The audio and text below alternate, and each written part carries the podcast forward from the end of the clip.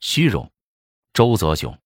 我有过十多年的教师经历，自打二十一岁离开大学校门，就一直在学校里工作，也理所当然的一直被人以老师相称。可能是得来全不费功夫的缘故，我对那嵌于“老师”一词中的荣誉感，历来茫无所察，只是简单的把它理解为一种职业，就像律师或木匠那样。十年前，我去居住地房管所办事。诧异的发现，其中的办事员彼此都流行以“老师”相称，顿时大感别扭。但不多久，我就见怪不怪了。谁都知道，老师的称呼早已在社会上泛滥成灾。今天，不仅文艺界有此爱好，企业界，尤其是房地产界，也是动辄以老师呼朋引类。人心的虚荣，正得到社会的大肆纵容。我们的媒体尤其喜欢以清仓大甩卖的方式，使用著名作家、国际影星、艺术大师之类称号。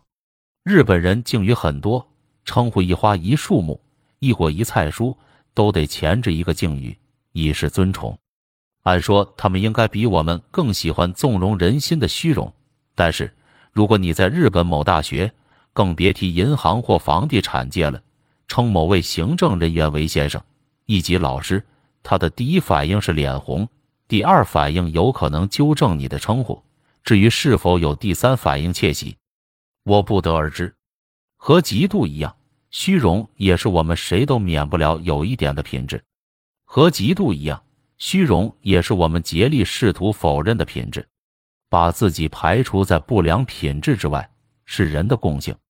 这件事当然有利有弊，好处在于。它表明了人类可贵的避恶驱善倾向，弊端在于，它又同时表明人们是多么不擅长了解自我。每个人和他自己之间的距离是最远的，这话是尼采说的。所以，人最难做到的就是认识你自己。这话是苏格拉底说的。虚荣，顾名思义，是虚假的荣名誉，它既体现了人类对荣誉的追求。又表明人类有一种对荣誉的强烈占有欲，这事儿正邪参半，优劣难分。通常，一个人某方面的欲求越强烈，他的虚荣也就越突出；一个人某方面的能耐越优秀，他在该方面的虚荣也就越能得到平抑。以中国的房地产大亨为例，众所周知，在他们刚刚出道、还没混出多少人样的时候，他们是喜欢被人称为老板的。当时，老板的称呼还带点港台味，因为港台味还很吃香。但现在，随着他们一个个钱包塞得鼓鼓的，私车一年一换，老板的称呼猛然间对他们已经不构成敬意了。他们甚至还觉得是一种亵渎。老师遂应运而生。哎，我们丢人现眼的行为，往往就出现在对不时之欲的攫取之中。依据这个说法。我们也可以顺手获得一种方便的官人法：一个人对某种称呼的计较程度，总是能够暴露出他虚荣的领域。虚荣心在该领域的盛衰消长，又可以像温度计那样准确地反映出他的现状。他不喜欢别人称他老板，说明随着钱袋的增长，他当年的暴发户心态已经得到了克服。他攒钱的事业干得不坏。他喜欢别人称他老师了，说明他知识方面的自卑正在抬头。知识的匮乏既是他的痛处，又是他的痒处。一旦哪天他确实具备了知识上的自信，部下们再当面称他为老师，就未必会收到当初那样的奇效了。